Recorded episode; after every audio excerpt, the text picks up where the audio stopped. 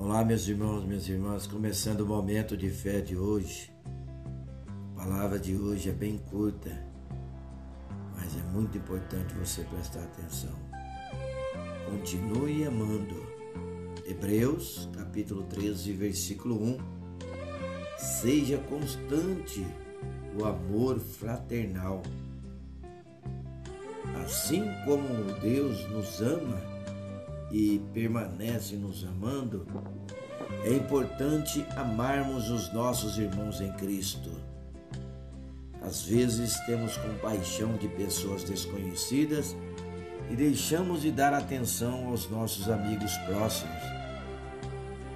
Há momentos que é necessário chorar quando o momento é triste, mas também sorrir quando o momento é de júbilo.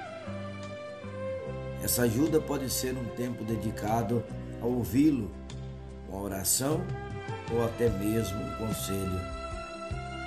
O amor fraternal nos mantém unidos e onde há dois reunidos no nome de Jesus, Ele está presente.